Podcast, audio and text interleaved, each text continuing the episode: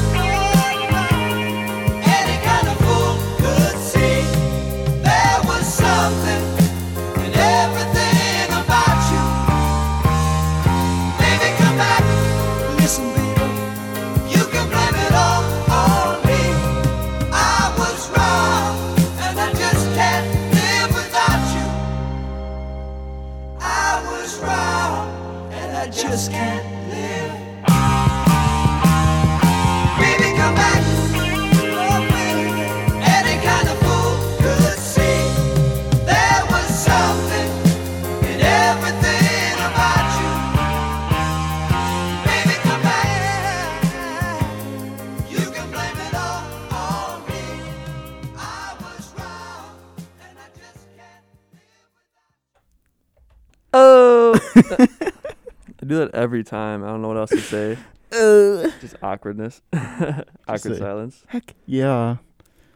Let's get it. Let's esh get it. Welcome back, everybody, to uh, to Danny Norton's guide to how to get more matches on Tinder. Mm-hmm. Uh, step one is delete Tinder. so then Danny Norton can have all the matches to match with the girls. But then, ironically, at the same time, they end up not matching with him. so now he has zero. All right, I'll see you guys next time.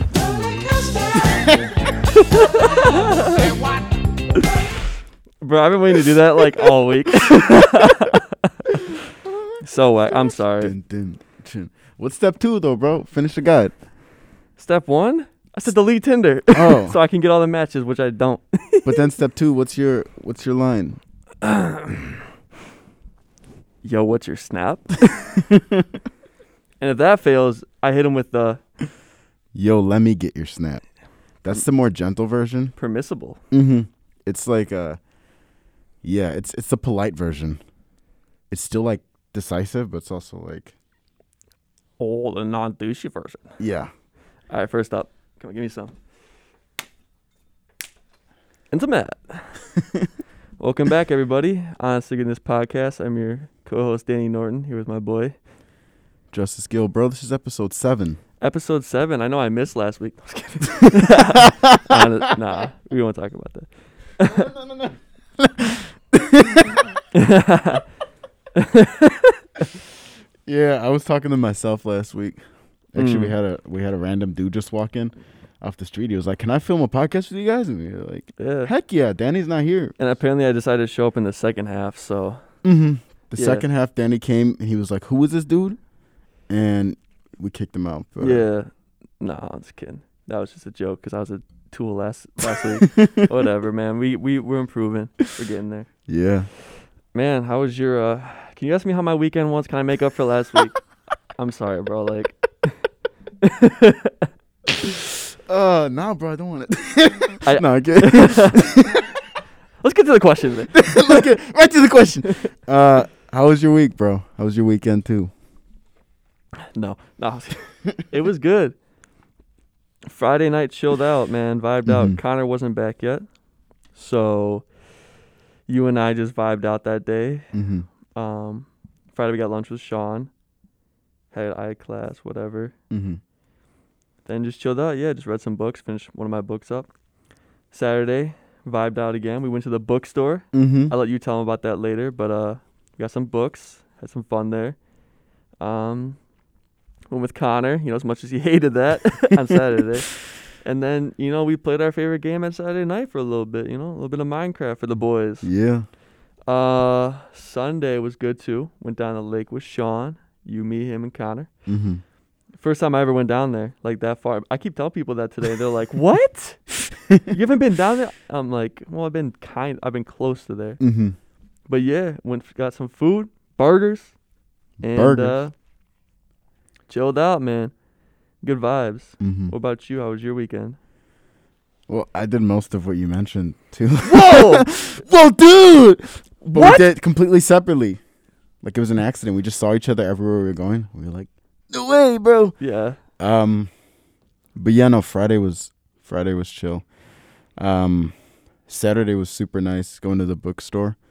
Um, definitely enjoyed that. Um, and then yesterday, yesterday was super dope, bro. I forget the name of the place we went. Cafe Benelux. Yeah. One of the best burgers I've had in months. It was so good, bro. I cannot pronounce it. It was a spicy. I'm not even gonna Cyc- attempt it. cyclista. Cyclista. It's like it's like cyclist with an A at the end. Cyclista. Cyclista. Whatever. It was so good. Oh my goodness. It was blended. Mm, toppings. Mm. Yeah, bro. It was definitely intimate.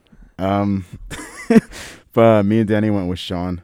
Um, yeah, it was good. Good vibes. Good vibes all around. Um, and then yeah, the Minecraft was fun too, bro. Mm-hmm. We were vibing out. I got a little bit better now that I had a mouse that actually worked. Um, Danny still killed me in one of the mini games. Barely. like I see you, bro. Just went and bodied me. that's um, that is like just a good vibe. A good like brain brain killer. Mm-hmm. Like or what's the word for it? Brain relaxer. You mm-hmm. don't have to think about it. You just do whatever you want to do, man. It's Mhm. fun. Yeah, But I was so confused half the game, man. I was like, I don't know what's going on. we did the Master Builder game, bro. So whack. So whack. We had to make headphones, and I was just throwing stuff because I didn't know how to build. So I was like, okay, if I throw, if I throw the black wool together with like That was such a good idea. I was like, that makes sense, but that's not how that yeah, works. and it didn't blend together. I was like, it should blend together, then I'll pick it back up and then build it. But no, I just had no clue, bro. That's I- the smartest way to do the dumbest thing, bro. exactly. I was getting so technical with it, and I ended up building nothing. It said my building didn't qualify, so I just bought on everybody else's.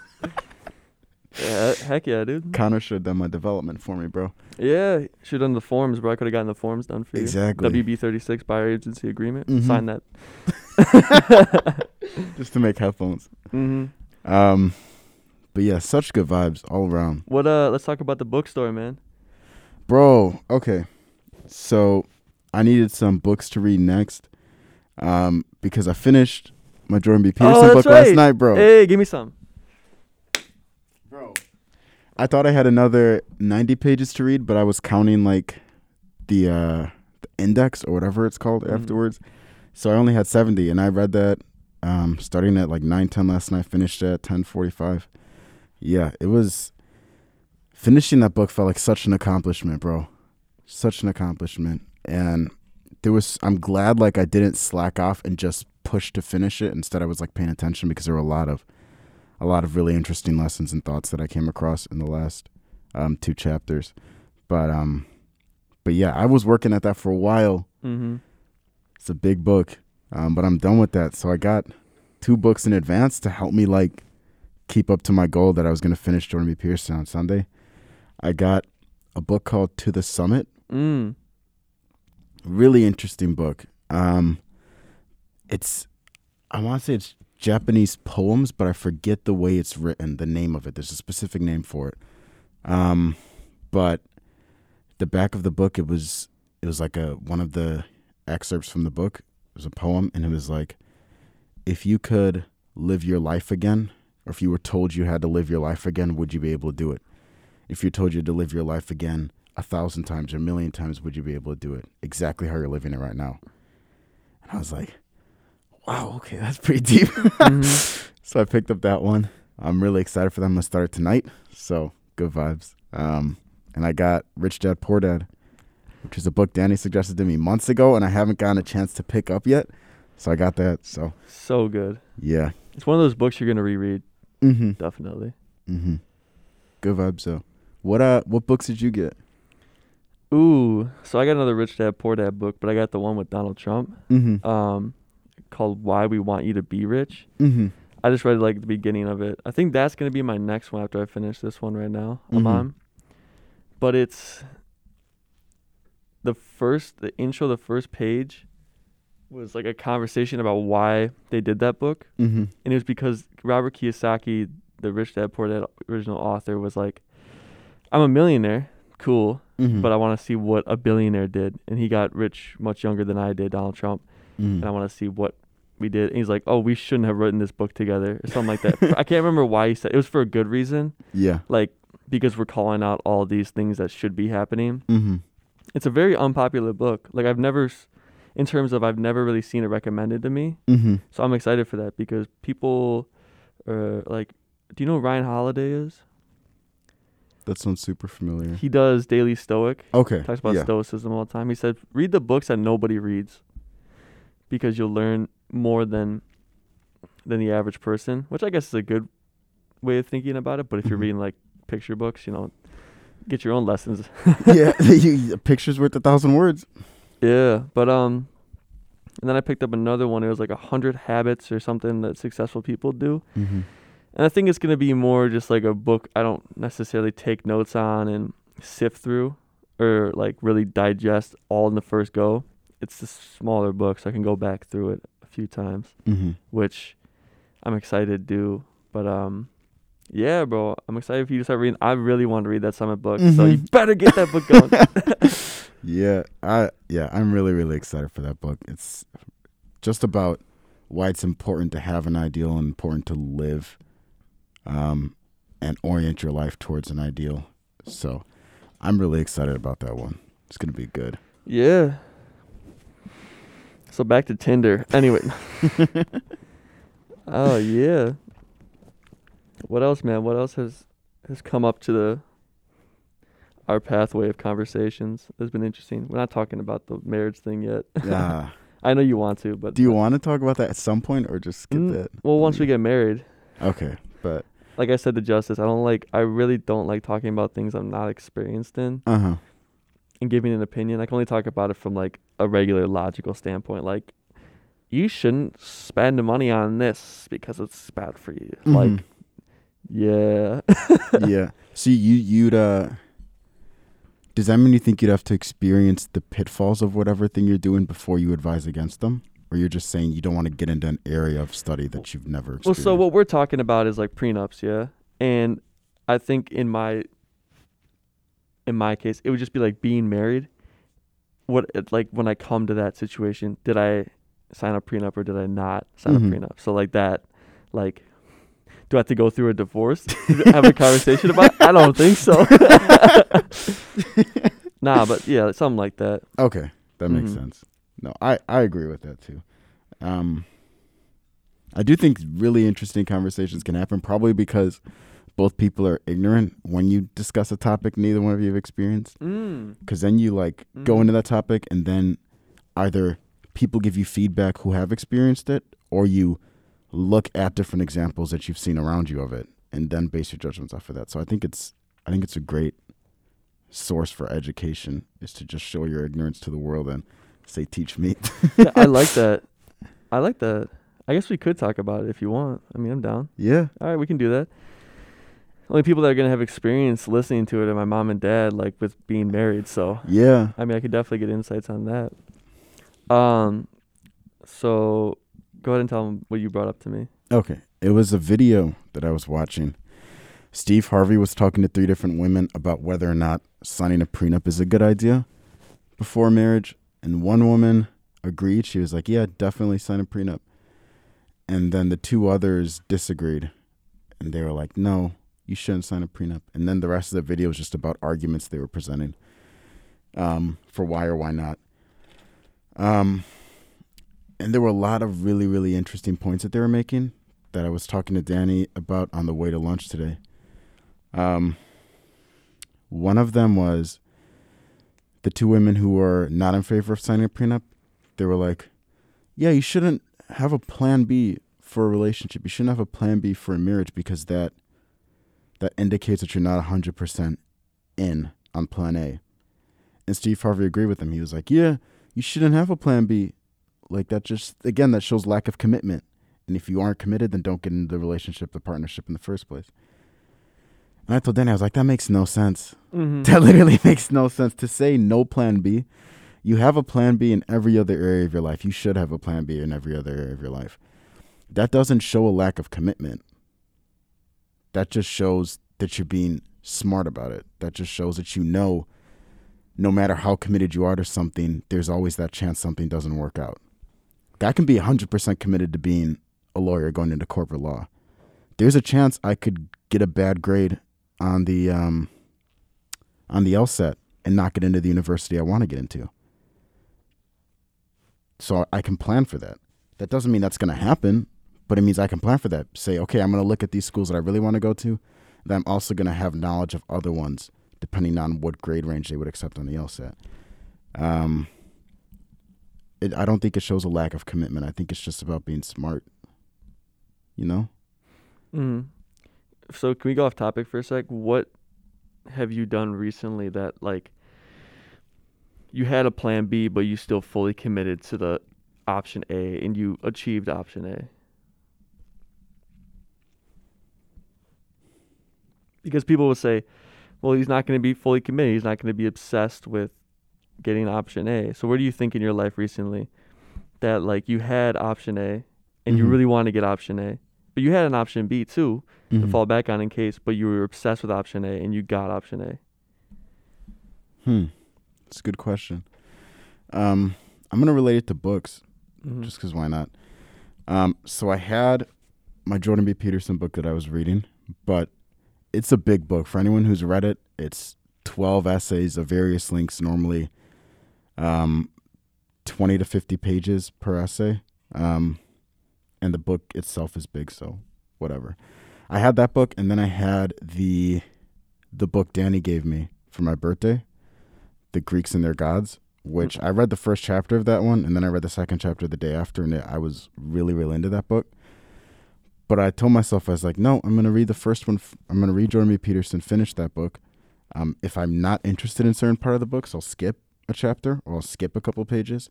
But I want to finish that book because I'm committed to finishing that book and learning the lessons from it. And then I want to start the second book. Um, and and yeah, I had Plan B. Plan B was a book I probably would have. Well, not probably would have. I'm going to enjoy a lot, but in that moment, I probably would have enjoyed as well. Um, but I told myself I was like, no, you're just gonna finish this book first, and then move on. So, I I don't know if that's a good correlation or example, but that's just the one that came to the top of my head. Mm. So then use the. Uh, I, I love this example with the car insurance on the prenup thing. Oh, yeah. I was, I was talking to Danny about it. I was like, it's it's a lot like car insurance. Like, you don't get car insurance because you're going to get in an accident, or because you're planning on crashing into somebody else's car and driving off the highway. That's not why you get car insurance. You get car insurance in case, in a worst case scenario. Car insurance is there for hopefully the unideal situation where something bad does happen when you're driving where somebody gets hurt, where your car gets damaged. Um, and that's uh, that's how I view a prenup. Like it's it's not a it doesn't show a lack of commitment. I think it's again just being smart about it. It's like insurance in a marriage. Um, if somehow you get married to somebody you really really love, um, you fall out of love, which I think is an interesting phrase that isn't is a topic for another discussion. Um, you fall out of love, you want to make the process as smooth as possible for both parties. And a prenup is the way to make it smooth. You don't want to figure those things out, figure out those details once you're both mad at each other, once you're both arguing over everything. Mm, Um, Once mhm. there's all that resentment and bitterness, you don't want to do that. You want to have it figured out beforehand to make it as smooth as possible. For not only yourselves, but for everyone else involved in your life the potential family, your current family, your friends. Yeah, you just you just want it to be smooth. Mm. Like the insurance with the car thing, it's like it's like being like, well, you're not committed to driving safely. Like, no, like option A is drive safe. Option B is I get in a car crash. No, Mhm. well, no. Option A is I don't get in a car crash. Option B is I get in a car crash, but I have insurance, so I'm Mhm. covered. And the other Yeah. person is covered too, and we're like good to go. Like having a prenup is like I don't know because that's gonna be a certain scenario when I, it comes up for me and my future wife. So, I mean, as of right now, I'm signing that prenup Mm-hmm. depending on what the situation is, obviously. But on the, in all of it, overall, the reason I would want to sign a prenup is just so, let's say my wife turns out to be the person that I didn't expect her to be, just like manipulative, and somehow I got into that state where I let her, which I wouldn't know how I would allow her to do that. Mm-hmm. But you know, it's like then again, there's like there you go, option B. Like, what if Mhm. she is somehow like that? Mm-hmm. And then, you know, she takes everything from me and from my kids for herself.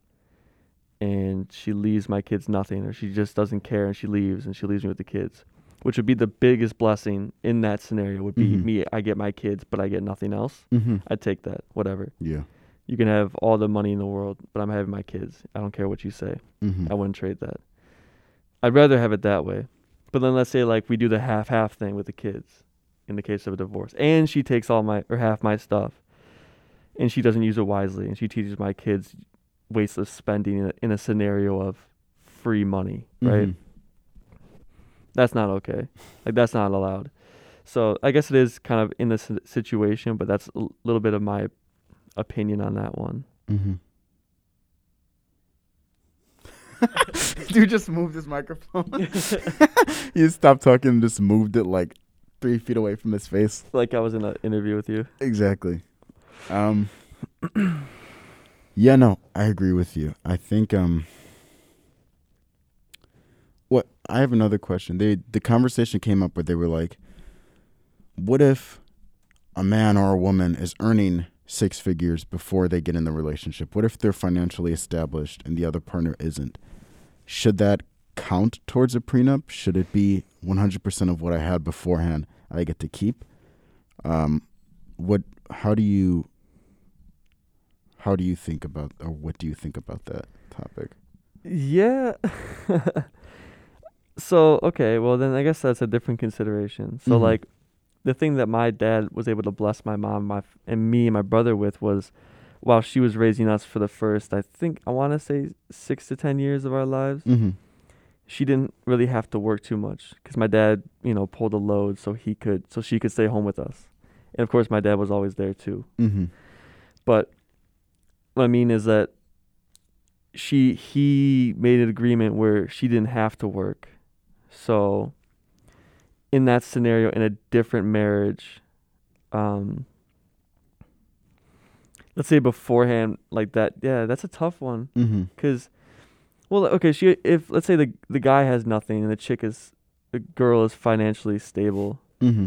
the lady is financially stable um and he comes in planning on being just a stay-at-home dad Mm-hmm. and they end up getting divorced is that is that justifiable that now he's planning to be a stay-at-home dad not work be with Mhm. the kids all the time and then all of a sudden they get divorced and she says no you don't get anything and now he's just left out on the street and he has to somehow be with these kids half the time without any any backup Mm-hmm. right that seems a little bit unfair but i guess that is kind of each their own Mm-hmm. Yeah, it's a it's an it's an interesting discussion all around.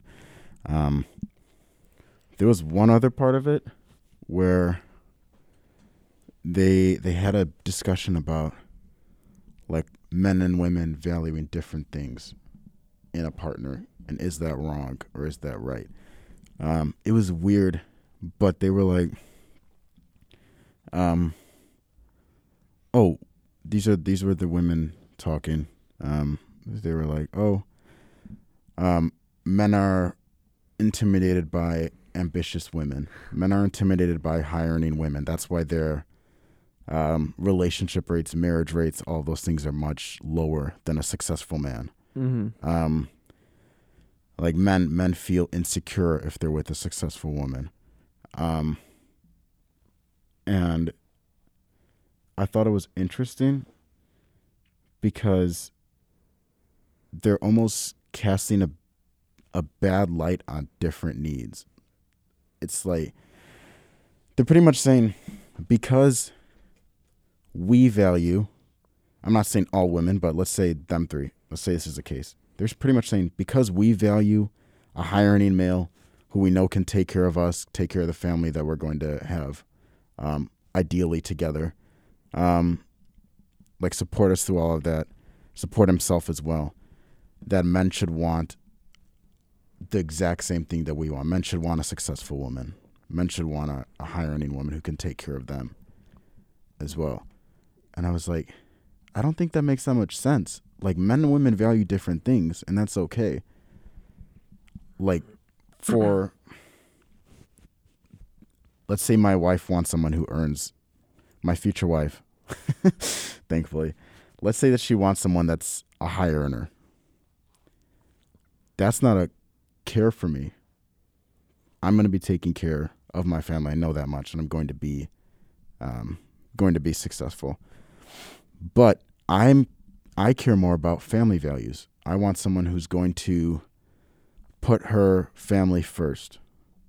Someone who's going to take care of the family no matter what. Um,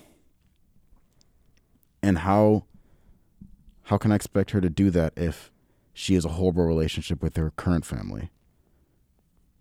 That was another part that came up. They were like, um, you you guys say you want this was a guy responding to it. He was like, You guys say that you want a successful man. Well, you aren't successful. I was like, That doesn't make much sense. But then he was like, You guys say you want a man that cares about his family, but you guys don't. The last time you called your mom was six months ago. You guys hate your siblings. Mm. You hate your extended family. I was like, That's a really interesting point. Yeah. Um, that was the last part of the discussion that I just I just found fascinating because I like hearing people's perspectives on stuff like that. Um, so yeah, that, those are my opinions coupled with what I what I observed. Mm. Do you have any thoughts on that last piece? You know, it's it's uh I like the thing about different values, Mm-hmm. but each relationship is gonna have a different value. So I don't think it's men and women separately, mm-hmm. because you know, there's okay. Let's do three scenarios. The man is the earner, the earner. The wife isn't the earner. So the man he wants out of the women for her to be a great mother, have good family ties, like you said. Mm-hmm. And with the women, he wants or she wants him to be able to have the the guts to tell his boss when he can leave, like to be, you know, the man Mhm. and come home when, and see the kids and go to work, but still be able to provide and, and on the weekends spend time with the family. So he- Mhm. she wants that out of him. Then let's say it's switched. It's the woman who's the earner and the man who's not. Now it's switched. She wants him to be good family ties and Mm-hmm. be a great father, great parent, great role model, Mm-hmm. take care of the family. And then now he wants her to be able to tell her boss when she can get off or have the Mhm. guts to do that. So it's switched. And then let's say they're both the earners. Now they're both kind of like, listen, today's a 60 for me, man. It's tough. Like I'm having, I need a, you need, I need somebody to make it up for me. The person's like, okay, well, you know what? I got, I'll get you 40%. I'll take care of the kids Mm-hmm. get them ready for dinner, and then you can read a bedtime story. You can just relax right now. Like Mhm. they need to, they need to be able to make it up, where the other one can't. Right? Situation four, neither of them are earners. It's a situation when they're for the neither of them are earners. You Yeah. know, then like they're you know, they made the wrong choice. they both want. that's where they're living up to an ideal. They both want the ideal partner. It's like I want someone who earns and can take care of the family. And The other person's like I want someone who earns and can take care of the family as well. And then neither of them yeah. do either of those things, which is that's ironic. But um, but yeah, I agree. It's a lot about what you're coming in with, Mm-hmm. and I don't think it's wrong for men not to value a high earning woman, typically, or value a woman who's high earning specifically because she's high earning. I think. Yeah, you- but let's okay. Let's speak on our own opinions. Like in terms of what would you want out of your wife? Since you're going to be the earner, what would you want her to be? Well, I said like strong family values. Mm-hmm. um, someone who can take care of the family. Um, that's the big one. I I don't often think about Mm-hmm. wife values because I'm a long ways from being married, but for family values, I, I tie a lot into that with how she interacts with our family, um, our kids, how she interacts with her extended family and my extended family, um, how patient she is, how kind she is, how caring she is, um, those kinds of things. I, I I tie a lot into that, Mm-hmm. but um, that's that's the big one that always comes like right to the forefront of my mind. Yeah. What about you? Um, the only thing I'll say is like I wish, not wish, but just basically copy what my parents did, what my dad was able to do for my mom, and what my mom was able to do for my dad. Like Mhm. my dad provides for the family so that my mom doesn't have to worry about it. She can work part time, however much she wants to, so she can take care of us. And I want to be able to do that. Mm-hmm. I'm gonna be able to do what my dad did and provide for my wife, so she can be home with the kids Mm-hmm. for five, ten, however long she wants to be home. I mean, if she wants to go work, go work. Mm-hmm.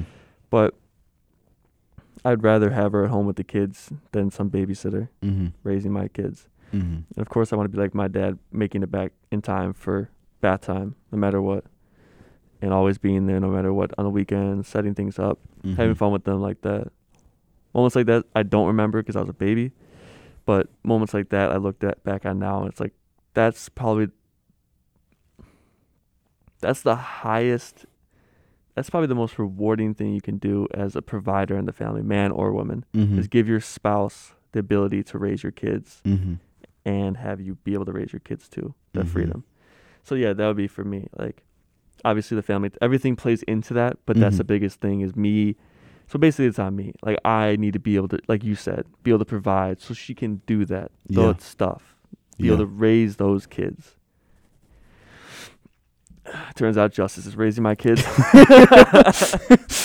Danny and his wife are both earning, and I'm just the babysitter. that wouldn't be horrible, I don't think. Me raising your kids. you raising my kids? No, Yeah. no, that'd be fun, man. Uncle Justice? Dude, that'd be hilarious. Bro, I'm trying to be a kid's godfather. I don't know how that stuff works. Like, what is godmother and godfather? Do you know? Man, all I know is that like if I'm your kid's godfather, when I'm your kid's godfather, like I'm having a special room for them to walk in. I'll be like, "Come here, tell your godfather what you need." It'd be like some like some fake Godfather movie stuff. yeah, first You're be like, Danny, you- you're not. Stop. You're not even Italian. I'm like, come here, come give Godfather a kiss on the hand, man. First question, you're like, how's your mom? Raise your kids to say that. How's your mom? Bro, I'm gonna raise my kids to say how you doing when they're six. Oh You yeah, a little kid, they'll be like, hey, how you doing? I'll be like, we're gonna have like these funny joking ideas. We're gonna see each other when our kids are raised up a little bit. mm-hmm. And like I told Justice or like I think it was you. Like our kids are gonna be wearing wife beaters and Yeah. gold chains. we show up, our- both our kids are doing that, and we're like, "Hey, you did it!" Like, yeah, no, I was like, me and Danny like don't see each other for like two, three years for career reasons, and then like we meet up after we have like two, three kids or Mhm. whatever, um, and like our sons like line up with each other as me and Danny come up to each other, and like both of them or all of them are all wearing like black and white wife beaters and got their hair slicked back and gold cross necklaces on, and we're just like, oh, we had the same idea, bro. oh, that'd be funny. And then my brother's kids come in, just good, good little OCD accountants, mm-hmm. pilots. Just, hey everybody. like it's like, how you doing? How's your mom? You wanna play Our some, kid's aggressive. play some football, huh? What you looking at me like that for? Why are you looking at me like that? I think my little boys are like, "Hey, yo, trying to play some tackle football? trying to play some tackle?" And then Griff's kids are like, "Oh, we didn't bring knee pads."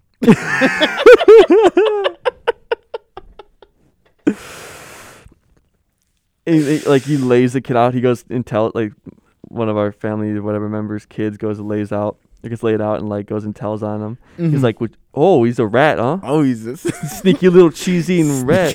She's eating it." Bro, that Kid video pull- is legendary. Kid pulls out like a wood chip, looks like a shiv. you take care of this, man. Okay, I'll take you on. A, come on, come take a Uh-huh. ride with me. Uh, my kid falls in the dirt, just grabs a towel, just starts wiping his hands. Somehow he just grabs a towel out of nowhere. Like where did he just get out of his back pocket. He starts wiping his hands. Where did he get that? Where'd that come from? It's got some red stains on it. Is that ketchup? Is that I think ketchup? that's I smell it from here, bro. I think that's blood. it's like, but he's not bleeding. Don't worry about it. Jesus. Five and a half. Just like, don't worry about. it. You go and you go and enjoy. You go and enjoy your, your time. Okay. go enjoy the parent table. I'll be there in a oh. second. I'm gonna take your seat. You're gonna warm my seat up for me. Yeah. I'll be like, yeah, yes, sir. Okay. Kid starts bossing me around by the time he's seven. It's like, oh yes, yes, yes, whatever you need, whatever you need. so fuck. So whack. Oh, So whack. bro, Oh, I didn't even ask the question yet. That's fine. We got we got time. About halfway. Okay. But So I'll explain it while he's pulling it up. Once again, this is the question of the week. Justice and I bring up topics um, each week. We switch off. Last week was my topic. Um, it's, this week is his topic. I have no idea what he's gonna ask, and he kind of just really thought of this the last couple of days, so Mhm. he hasn't really been thinking about it at all. Um, and yeah, so it's just trying to keep everything organic, and uh, and yeah. So let's take Yeah. it away, boy. serious or non-serious? I like interesting questions that like seem non-serious but can become serious. Those are my favorite. Um, we'll see. We'll see about this one. Uh oh. Um, I don't know why this one came to mind, but we're just gonna roll with it. My question is, what scene from a movie have you had the strongest emotional reaction to? And you can interpret emotional reaction however you want. It can be inspiring. It can be just straight up sad. It can be, um, even I don't know some love scene. I don't, I don't know, bro. Yeah, so some like emo- like you know, like you know, love. Like if you're, Yeah. you're like oh, so romantic. Mhm. You want to bounce off, so I do one, you do one. We just go back and forth. Yeah, if we can come up with them that fast. All right, I could think of a pretty good one right now. Okay, so sad emotional, like kind of like sad, but like a good sad emotional, right? Mhm. Uh I do not like this movie only because I've seen it so many times. But uh, Warrior, Mhm. Tom Hardy and the other dude, don't remember his name, but it was about two brothers who end up fighting like this UFC tournament. The one brother like lost is like losing his house, he's a teacher. And the other one's just beat down, kind of a tough dude, mean, Mhm. doesn't care about the world, doesn't care about anybody. Just wants to beat the heck out of people, which he does in the movie. It's Tom Hardy, that's his character. It's sick. Mhm. But at the end, man, like they're fighting in the ring against each other, like the final match. And Tom Hardy breaks his like he gets his arm broken in like an arm bar. Mhm. And he keeps going round after round with his broken arm, yeah. And finally the other brother has him in a chokehold. It's like, Tommy, it's okay. I love you. Like this is the first time he said I love you to the kid in a long time Mhm. like the first time they've kind of like attached to each other and then tommy finally taps like and i was like just bawling my eyes out bro because like me and griff man we used to go at it with each other like Yeah. we didn't always like each other too much probably because i was always trying to prove myself and he just didn't like he was just whatever he's, just my, he's an older brother so seeing that scene i was like dang man like that's like love right there. That's tough love. And Mhm. and I think back we were talking about like me getting choked out when I was younger by my brother. He, we used to play non-contact sports and we made him contact for some reason so he could just lay me out. Just play tennis. Lays you out, bro. Bro, basketball, he used to lay me out into the, the, the basketball hoop pole for the fun of it. We used to like swing on each other too. I used to come, I used to come home, bro. I used to wake up early, get laid out, come home, come home, get choked out five times in the basement. Like you got no clue. oh, bro. Yeah, so I, I, I love that one just 'cause it made me feel closer to my brother and just like appreciate him more. Yeah, so shout out Griff. Mhm. That's a good one. I've never seen that movie. It, uh, yeah, watch it once. Don't watch it 37 times like I have with my brother and my dad. Uh, yeah, that's that sounds like a great scene, bro. Um, the first one that comes to mind. Have you seen Logan, the Wolverine movie? Mm-mm, no, How familiar are you with like Wolverine and the X Men? very familiar. Okay. So, bro, Logan's death scene, that got me, bro. Okay, so it's somewhat in the future. Do you know who Prof- you know who Professor X is, right? Yeah. Okay, so he has the movie set is pretty much he has some kind of seizure, I guess. Because he's so powerful, he killed the rest of the X Men with the seizure, besides Logan, because Logan has a healing ability. Um, and if I get these details wrong, somebody who's more more nerdy than me, you can correct them. But so Logan's just there with Professor X, and they're the last two surviving. Um, Logan's healing power is kind of fading away because he's been alive for a couple hundred years at that point. Mhm. So his um his power's fading, and then Professor X is just like, yeah, he's got some something wrong with his head. Um. So the bad guys, they are using Logan's blood to make other mutants with Logan's abilities. So they make a little girl, and they pretty much call him call her Logan's daughter. So Logan ends up running all across different states with this girl and with Professor X, trying to protect her from the bad guys because they're after her to put her back in a cage to uh, to put a collar on her to make her pretty much a mercenary or whatever. Um, so Logan's running all around. He has to take her to this camp with kids like her. Um, I think they call it Eden, which is pretty dope. So, long story short, short, they get there, but they get there after Professor X gets killed. The bad guys make an adult version of Wolverine, but much younger, and he kills Professor X. Um, so that's just Logan and the girl. They get there. Um, the bad guys come. The the kids are trying to get across the border to get to safety. The bad guys come, start attacking the kids. Logan drinks this serum that revives his powers for a bit, for only a couple minutes. Goes after them, protects the kids, but ends up getting killed by the other version of him that was created by the bad guys. Mm-hmm. The girl kills his daughter kills the mockery of him or the copy of him, and so then it's just the daughter and Logan left. Long explanation. My bad. It wasn't super clear, but so Logan ends up dying. Um, and two things struck struck me in that scene. First, in a previous movie, when Logan was a lot younger, he was talking to this this uh, Japanese chick, Mm-hmm. and she was like, she had a vision. She said, "You will die with your entire world in your hands." And he died holding his daughter's hand, Damn. and I was like, "I'm getting chills right now from that, bro." Oh, yeah, it was, it was beautiful. Another thing was like how resentful he was towards a girl because she like came out of nowhere and just ruined his already ruined life. Mhm. He was suffering as is. His entire life was suffering. And she just came and made it 10 times worse, even more than that.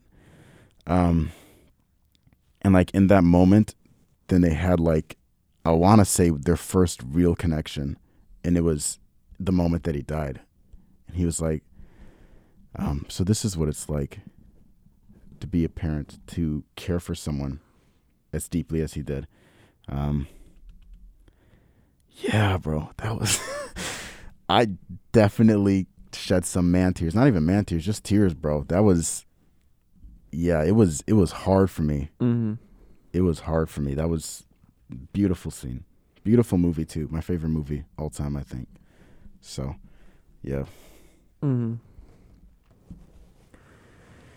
Ooh, so next one. Okay, I have two triumphant ones. Mm-hmm. One of them is Troy. It's just, it's just so cool. Like bad ASS. Mhm. It's so cool. when it's in Troy with Brad Pitt when they're raiding the beach of Mhm. Troy, and he's just everybody's watching him. He's just killing everybody in front of the uh, stat inside the in front of the temple of Apollo. And at the end, he throws a spear at Hector and purposely misses, and kills the dude behind him. And he Mhm. cuts off the statue's head of Apollo, as like a sign, like it's some it was some deeper meaning, like oh like Apollo guides us or he sees for us, and he cuts the head off, so you can't see. I was like, dang.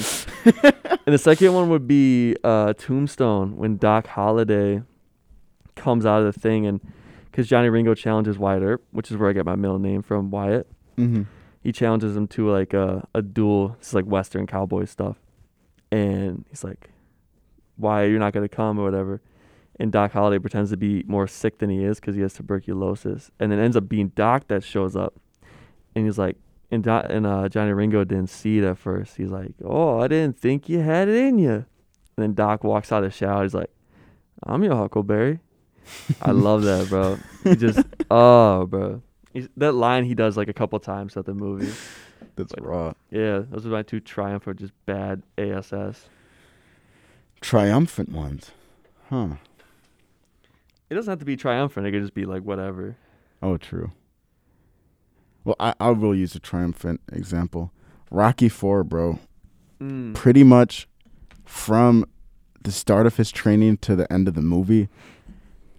That one, so inspiring. Mm-hmm. So inspiring. Literally right afterwards, I went down in the basement and started like hitting the speed bag and the punching bag, even though I didn't do anything and didn't go back down the second day. Oh man, that movie was inspiring. Just how hardcore the training was, and then the fact that he was fighting for his friend that got killed, Apollo. Um, he ends up winning, but then he doesn't take that as a moment to be stuck up or to be like, "I beat you, Mm-hmm. you're finished."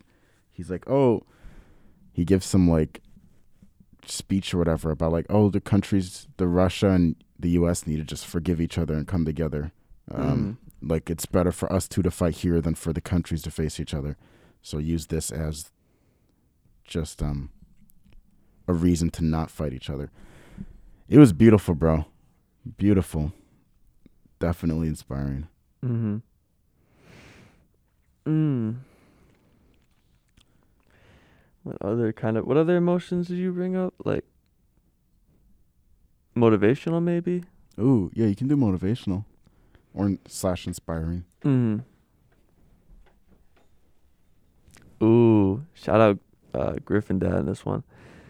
Invincible with Mark Wahlberg. You ever seen that movie? Mm-mm. True story about a a bartender who's 33 years old in the 80s, and he played like three, four years of high school football, no college football. Mm-hmm. Ends up becoming pro at, on the Philadelphia Eagles after like an open tryout when they were so garbage. Mm-hmm. Yeah, so the whole movie, like that's yeah, that's just so motivational. Mm-hmm. Yeah. Mm. Uh, you can call me for this one. Um, Toy Story 3, bro. You've seen that one? Oh, man. Can I spoil the last I- scene? I'm never gonna watch it. All right, I have uh I have seven younger siblings, so that's why I've seen all of these Disney movies. Don't need to justify yeah, it, it doesn't matter. They're also dope, bro. Good, good trilogy. Best trilogy possibly in movies. Um, so not really. He's like, no, the Rocky one, bro. Um, anyway, so the last scene, um, Andy, the kid who's had Woody and Buzz and all the rest of the toys, he's grown up. He's going off to college, and there's this girl named Bonnie, which is my mom's name, which is actually kind of dope. Um, so there's this girl named Bonnie who's introduced in the movie, um, who finds Woody and then just takes care of him as if it's her own toy. Um, and then you come to find out that Andy and Bonnie know each other by the end of the movie. And then Andy comes and gives all of his toys away to Bonnie. hmm It's like, oh, I'm going off to college. I don't need these anymore. Um, he puts every toy in there besides Woody. He leaves Woody in a box in his car. He's gonna take Woody to college. so, cause just the connection that they had is his first toy that he loved. So, um, yeah, it was it was pretty cool. But he's go he takes this box, sits in the yard with Bonnie, and he just grabs out each toy one by one and explains like who the toy is and like the connection he's had with it. It's a beautiful scene, bro. He gets to the bottom of the box. Um, he thinks he's done, and then Bonnie grabs the box. She's like, "Woody," and Woody was in the bottom of the box. Like he, the toys are alive, so he snuck in the box. He was like, "Oh, I'm gonna be with the rest of the toys," and she like reaches for him, and Andy pulls Woody back, Mm-hmm. like he's gonna keep him. And then he's like, he looks at Woody. He just talks about like how much Woody means to him and how much he meant to him growing up, how much he still means to him now. And he's like, "You promised to take good care of him," and then gives Bonnie Woody. Ah. And then it's- Bro, I got mad emotional during that scene. There were people who were crying in the theaters over that scene. hmm Oh, and then Andy gets in his car, like smiles at his toys, and then drives off. And then, like Woody sees him driving off, he's like, "So long, partner." Like, that's what they called each other, and it was like, "Yeah, that got me. That's rough, That bro. got me, Why are you crying right now? I'm not, bro. Cap. I'm not. I'm not. No, such a good scene, such a beautiful end to the trilogy. The fourth one doesn't count as a movie. hmm Fourth one's crap, but yeah. Oh, bro, that was a good scene. Yeah. What about um, Goodfellas? The scene where Paulie says to uh Henry, he's like, "Now I gotta turn my back on you." You remember Mm. that? that one hit me, bruh. Like that one hit me so hard because it made me think like, be like Paulie, man. Don't let nobody. Like you give people. He gave Henry a chance. Like he's like, I know you were selling drugs in prison, Mhm. but now you're not going to. And Henry continues to do so behind his back. And then finally, he goes to Paulie after, like, he gets arrested again. Mhm. So I need help. And then Paulie's like, no. He's like, here's twenty five hundred dollars or something like that. And then he says, "Now I gotta turn my back on you." And I was like, "That just means like you give people a second chance, but you never give them one more. Mhm. That's it. Like even no matter how close they are to you, family's a different story. But I'm saying like business wise, like, you give them a Mhm. second chance, you give them a chance to improve. They don't do it, turn your back on them and never look back. Yeah. Because then Henry ended up ratting them out, anyways. Mhm. Little sneaky, little cheesy and rat. that scene did get me, bro. It taught me that like everyone has a limit. You have people in your life that you, not you, but I know everyone has these people that you you kind of take for granted. You Take for Mhm. granted how kind they are to you. You take for granted the things they do for you. Um, you get to a point where you disrespect them and you don't feel bad about it. You disrespect them to their face, or you disrespect them to people around you. Um, everyone has a limit, and you you can you can push and pull after that limit, but bro, it's like a door that says pull only, but it's push. Like, You ain't getting in that door. Yeah. You ain't getting in. You ain't getting another chance after that. Everyone has a limit, so don't take people for granted. Don't take what they do for you for granted. Whether or not they say, "Ah, forget about it." Don't forget about it.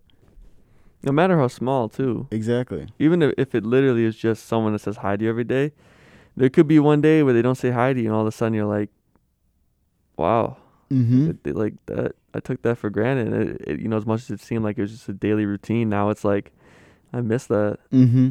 Yeah. Man, They both start bawling. yeah. Any other movies? Um, I, for some reason, I just forgot all the movies I've ever seen in my entire life. right when you asked that question, I can only think of like five. uh, oh, I'll just say one scene that was cool. Ghost Rider. When the old dude's on the horse and Oh. Ghost Rider's on his motorcycle. Sam Elliott, Yes, bro. Morgan, That- uh, Morgan Earp. exactly. That uh, that scene gave me chills because the scene, in my mind, the movie was for if we're basing it on like current Marvel movies or just movies in general. It wasn't too spectacular. Like there were some scenes I liked a lot, but like some of it I just was like, ah, that's kind of cheesy. Like the the main dude, the main bad guy. The three antagonists were whack. Yeah, the antagonists were whack, and antagonists sometimes make and break a movie for me. Mhm. Um, like the antagonist, the, the main dude, he was just acting like he was on like Broadway or something. Like it was a stage Yeah. performance. He's doing ha ha ha ha. He'd just be saying all of his lines so clearly. Yeah, and then like the water dude, I didn't mess with the water dude. Just this slurpy noises Bro, all over those dudes just got bodied. Bro, we we gotta go to San Venganza. exactly. Um, so the, the antagonists were whack, but the scene where um they figure out the old Ghost Rider was the dude who was in the cemetery the whole time, and then they're both riding to um riding to wherever the bad guy is together, and the old one's on a horse, and then the horse is on fire, and then Ghost Rider's on his motorcycle. So cool, bro. Bro, that scene is so good. That scene is so dope. Yeah.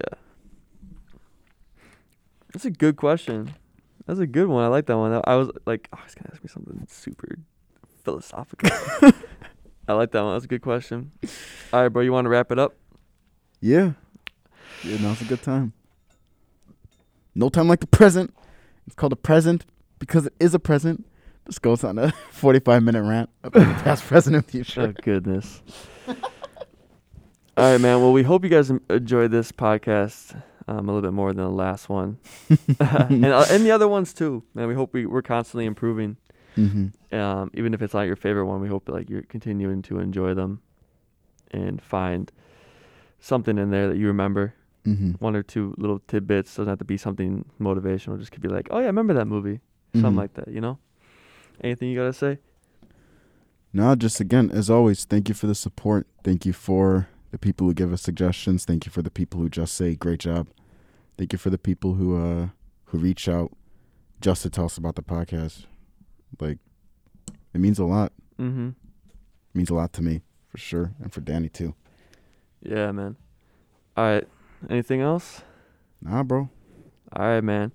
This has been uh, ACG Podcast signing off. Shout out my homie Ryan Hildebrand, bro. Love you, bro.